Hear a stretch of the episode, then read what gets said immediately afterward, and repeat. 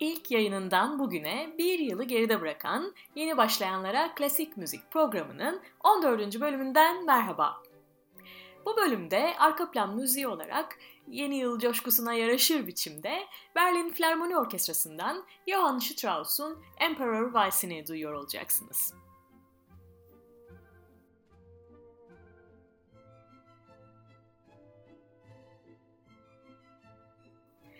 20. yüzyıl bir yandan dünya savaşlarının habercisi olurken bir yandan da teknolojinin hızlı gelişiminin hatta uzaya atılacak adımların müjdecisi olur. Müzik de yeni yüzyılına girer ve çağlar boyu gelişip evrimini tamamlamanın olgunluğuyla hızlı değişimlere hazır hale gelir. Sanatın her dalı hızlanan yaşamın mekanik dünyasını yansıttığı kadar diğer taraftan da hep bir yerlerde duran geçmişe özlem duygularını da gündeme getirir. 20. yüzyılın ilk 10 yılı içerisinde orkestra kavramı da enstrüman sayısı ve ses rengi yelpazesinin genişliği açısından doruğa ulaşır. Pek çok bestecinin büyük senfonik yapıtlarına farklı çalgıların da katılmasıyla orkestra ailesi tarih boyunca en geniş şekline varır. Fakat Birinci Dünya Savaşı sonrasındaki anti-romantik akımda büyük orkestralar yerlerini küçük topluluklara bırakmaya başlar.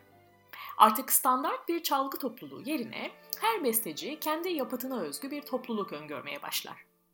Böylece orkestra terimi ortalama 7'li çalgı grubundan 100 kişi yaşayan topluluklara kadar geçerli hale gelir.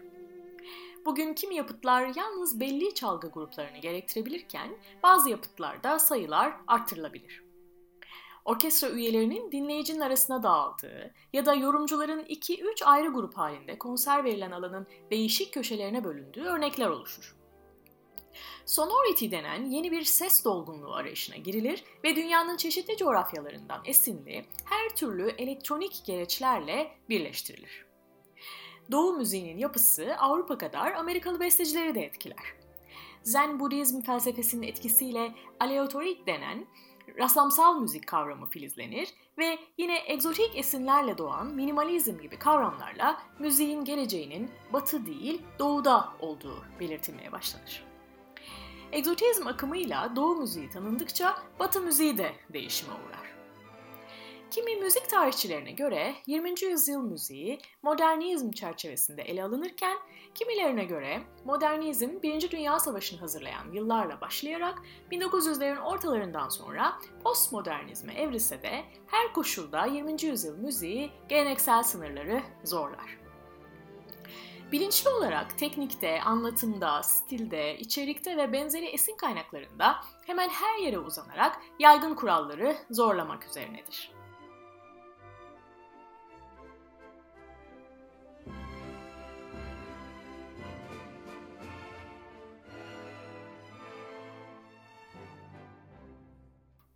Müzik kendi sanat disiplininin dışında diğer sanat dallarını da kullanarak geçmişe ve dünya kültürlerine uzanır ve bu kaynaklarını şekillendirip sunarken de her türlü araçtan faydalanır. Müzik dışındaki saf sesler, sentetik sesler, hatta sessizlik bile bir araç olur.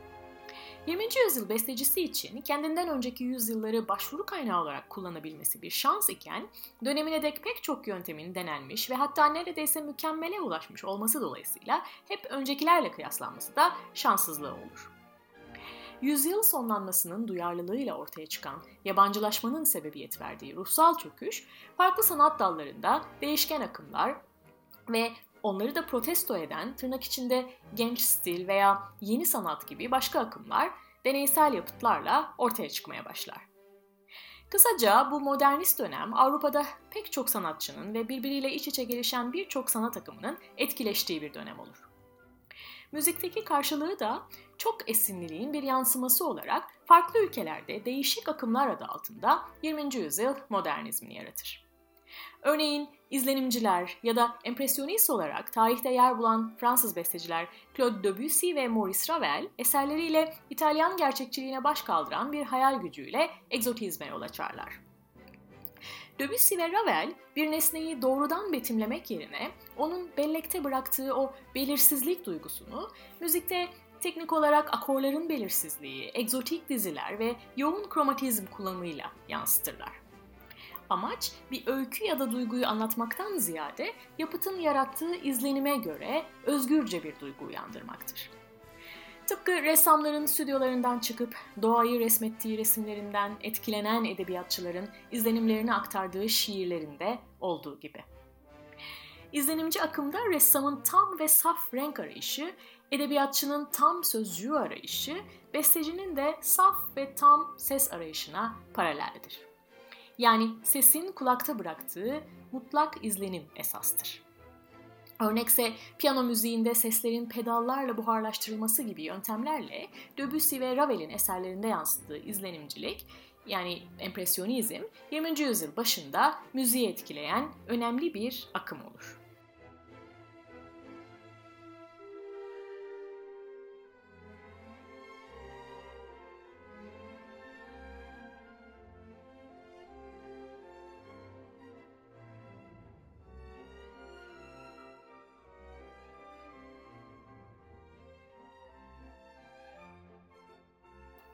20. yüzyıl müziğine yön veren en önemli bestecilerden biri olan Claude Debussy, 1862-1918 yılları arasında yaşar. 10 yaşında kabul edildiği Paris Konservatuarı'ndaki 11 yıllık eğitimi boyunca Albert Lavignac'la teori ve kompozisyon çalışır. 1884'te Roma Bestecilik Ödülünü alır ve 1890'lardan itibaren kendi özgün müzik stilini geliştirmeye başlar. Pek çok bestecinin 9. bölümde bahsettiğim Wagner ekolünde devam ettiği sırada Debussy küçük biçimler üzerine yoğunlaşarak iki arabesk ve bir bergamask suiti besteler. Suite'in en ünlü bölümü birazdan dinleteceğim 3. Ay Işığı Claire de Lune bölümü olur.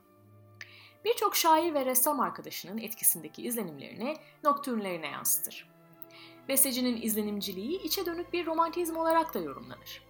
Oysa Debussy aslında romantizme karşıt bir yeni dil bulma çabasındadır.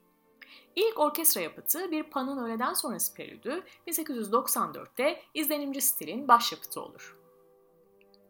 Yeni müziğin temel taşlarından biri olarak nitelendirilen eserde besteci sembolist şair Malarm'ın aynı adlı şiirinden etkilenerek şiirin yapısını ve kendinde uyandırdığı izlenimleri müziğe aktarır.